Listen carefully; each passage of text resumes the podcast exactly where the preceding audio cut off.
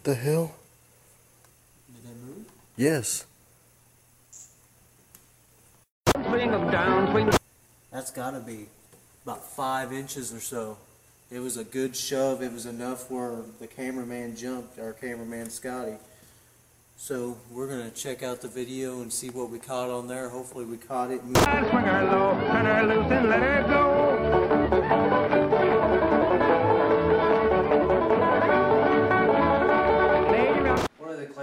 Had here is these two windows. We've had six to eight different claims that people have seen as a- an old lady in these windows. Uh, these used to be apartments up here a long time ago, and a lot of things could have happened. So we're going to check out this area. We have a camera here all the time. This is Swing her low, turn her loose and one of the claims that are here is there was a fire about 50 years ago or more. That claim did claim somebody's life. He was trying to put the fire out and it did catch him on fire.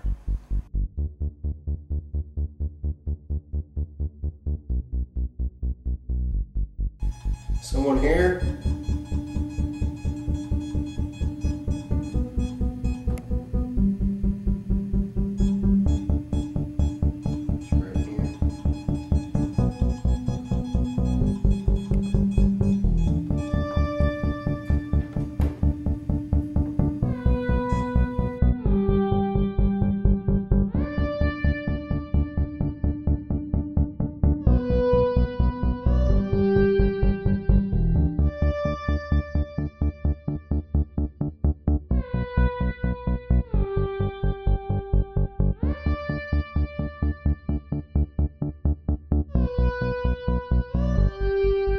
Anyone here with us? If you are, you can come close.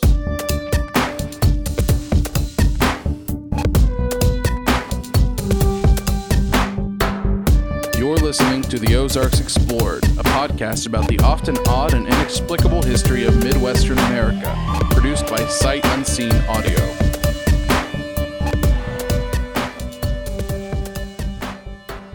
It's January 1909, and novelist Opie Read is in town. Best known as the founder of a humor magazine called the Arkansas Traveler in 1882, as well as being the first to print the phrase, There's a sucker born every minute, though P.T. Barnum is credited as using the phrase long before. He would also add being the last attraction at Springfield's Baldwin Theater to his notorieties. A gas leak in the boiler room would be found as a culprit later on, spreading with ease. The Colonial Hotel next door suffered some slight damage, but also prevented the fire from ramping, rampaging through downtown. The Baldwin wasn't the only building destroyed. It took a few homes, a restaurant, meat market, and a photography studio down with it. Fire Chief Kanda fell down a stairway but was uninjured. With the demise of the Baldwin, now home of the McDaniel office building at 322 East St. Louis Street, the Dimer on Commercial Street was the only other game in town, at least while the construction of the Landers Theater was underway.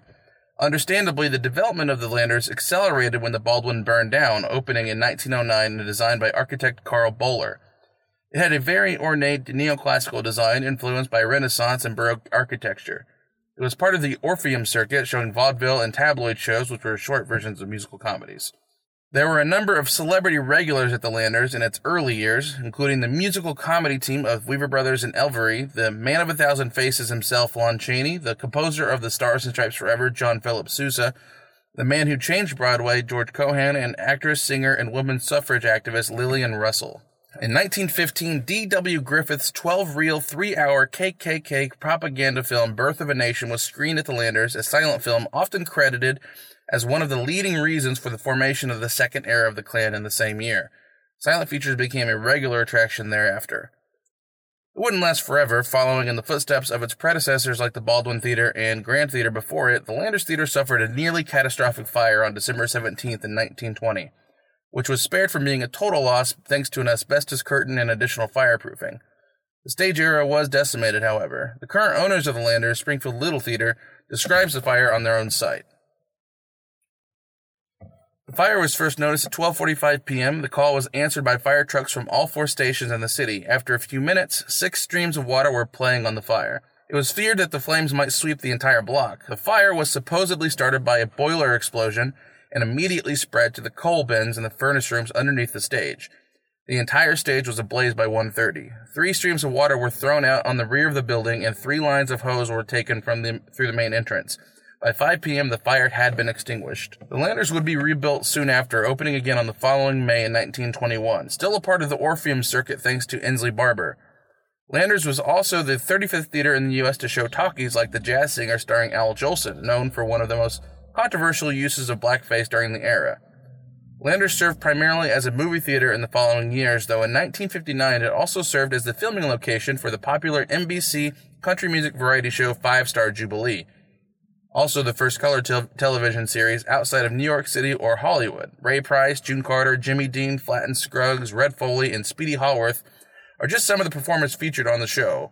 Barbara Mandrell, the sweetheart of steel, made her debut at the age of 12 on the show also. The Springfield Little Theater Organization, itself founded in 1934, took over the Landers in 1970. The space underwent a number of restoration projects in an attempt to bring it back to its 1909 glory. One of the notable changes was the removal of the Jim Crow era ticket booth and separate entrance for coloreds. In 1977, the Landers Theater was placed on the National Register of Historic Places. Landers alumni include Kathleen Turner, Tess Harper, and Kim Crosby. In addition to the over 90 main stage performances during its season, the SLT offers a litany of educational programs and workshops to all ages of the community, including their Yes Troop, a mainstay for teenagers throughout the Ozarks. Now, none of this sounds particularly spooky, I know. However, Landers isn't just the largest, oldest civic theater in the state, it's also no stranger to a number of reported hauntings and sightings. The ghost of a janitor who passed in the fire of 1920 is often seen by actors on stage up in the balcony during rehearsal. It's worthwhile to note that the balcony originally served as the colored section, during the 1920s, others say a man was stabbed in the balcony and died, and now his entity, described as a green orb or haze.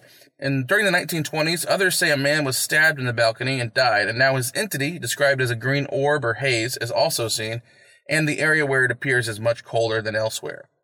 Some hear the cries of a baby or even see an apparition of a baby falling from the balcony, imitating a supposed tragic accident from earlier days of the theater.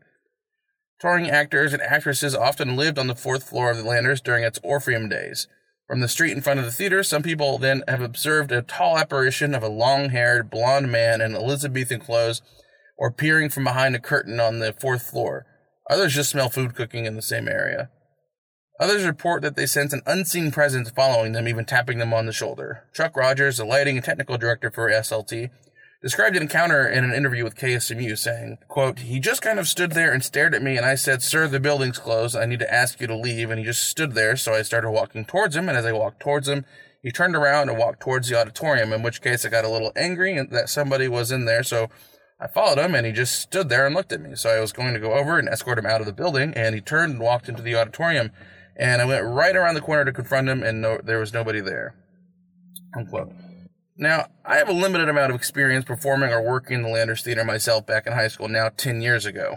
You may have seen me as a nameless French lackey in the background of the 2006 production of Once on This Island or backstage for some children's theater productions. I never spent any time alone in the theater and certainly not late at night, but I cannot say that I ever experienced any of those sightings myself, even when I was younger and more willing to believe in the paranormal or during the number of times I've seen shows there.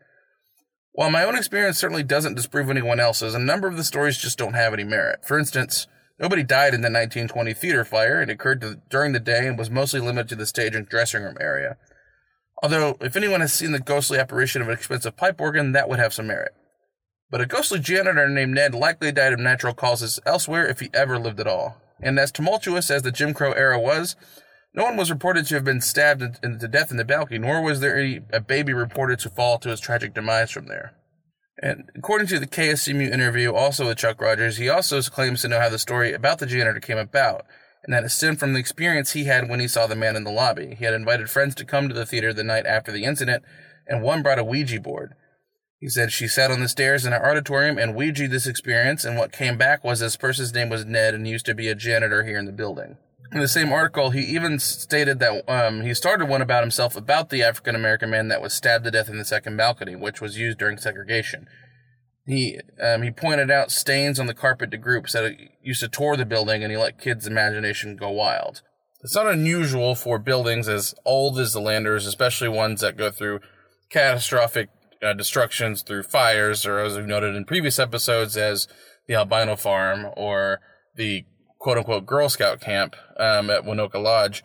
uh, tend to really garner a lot of uh, hauntings and stuff after the fact. There's, there's a lot of stories that, I mean, there's such a tragic, aggressive way uh, for something to happen to a location um, that, regardless of if there's actually recorded, you know, deaths and things like that, there's always going to be uh, speculation um, tied to it, and that always is going to lead to some kind of rumors of haunting or just old buildings in general are so tied to folklore of, of hauntings or movies and stories and everything just tied into that. It's just a breeding ground for folklore and urban myths, and they all tie together regardless of the truth of what happens at those locations. For instance, Albino Farm was burned down long after anyone had even lived there, or Winoka Lodge was burned down, and the stories that are associated to it have nothing to do with anything that actually happened in the area. Same with the Landers is that, you know, it's a fire, it happened middle of the day, no one's really in the building, and no one gets hurt, but because it's a fire, and because there's other fires at theaters previously in that history, especially in the last 30 years around that time, it's not unusual for those to kind of get tied to that. So, um, I've talked to a lot of people that work at the Landers or do, uh, or, or perform at the Landers or, are associated in various ways. And pretty much they all, you know, claim to have some kind of experience with it, and that's not unusual at all. Just about everyone I know that's spent any length of time there have stories um, about it, or even if they don't necessarily believe it, they certainly have their own version of stories or experiences with it um, through other people telling them about it or other stories they've kind of passed down. Uh, so it's not unusual at all, and I've heard a lot of those myself. Although I just, like I said, I, have never, I've been in the Landers Theater, um, and I've never experienced that. Um, not that I was really searching it out at the same time. No, nor do I know that everyone is necessarily searching out. A lot of the stories that you hear about it are are when people aren't expecting it. Similar to the one um, uh, Chuck was talking about in the interview for KSMU, um, that he didn't expect it to happen, and the only time he was talking about that he did expect it was the one that he said he he fibbed up a little bit.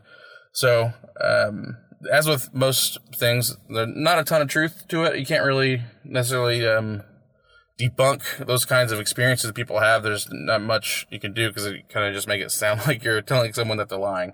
Um, and there's not really much to gain, and uh, I've found in trying to debunk those kinds of stories because I find them fascinating. I like hearing those stories about it. I don't necessarily like when the stories are kind of uh, dressed up and and you'll have to believe this is true for it to really. I don't think you need to believe in that it's true to have it make it a good story, and it's kind of always like those ones the best.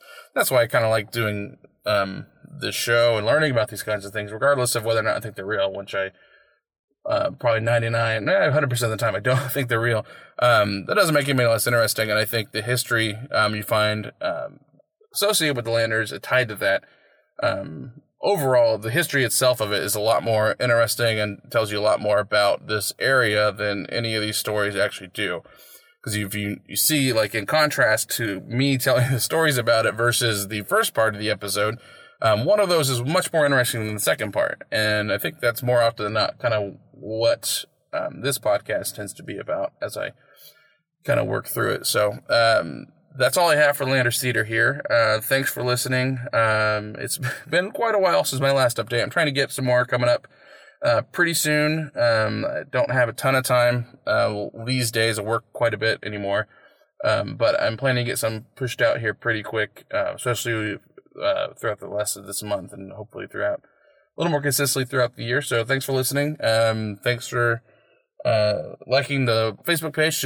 I still people get messages from it. Still, people will get notifications of people liking it. So I'm glad to see that, despite uh, my clear uh, effort to get people to not listen to it by not um, updating it or anything, there is still uh, people are interested in. So appreciate that a lot. Thanks for listening, uh, and tune in for the next episode.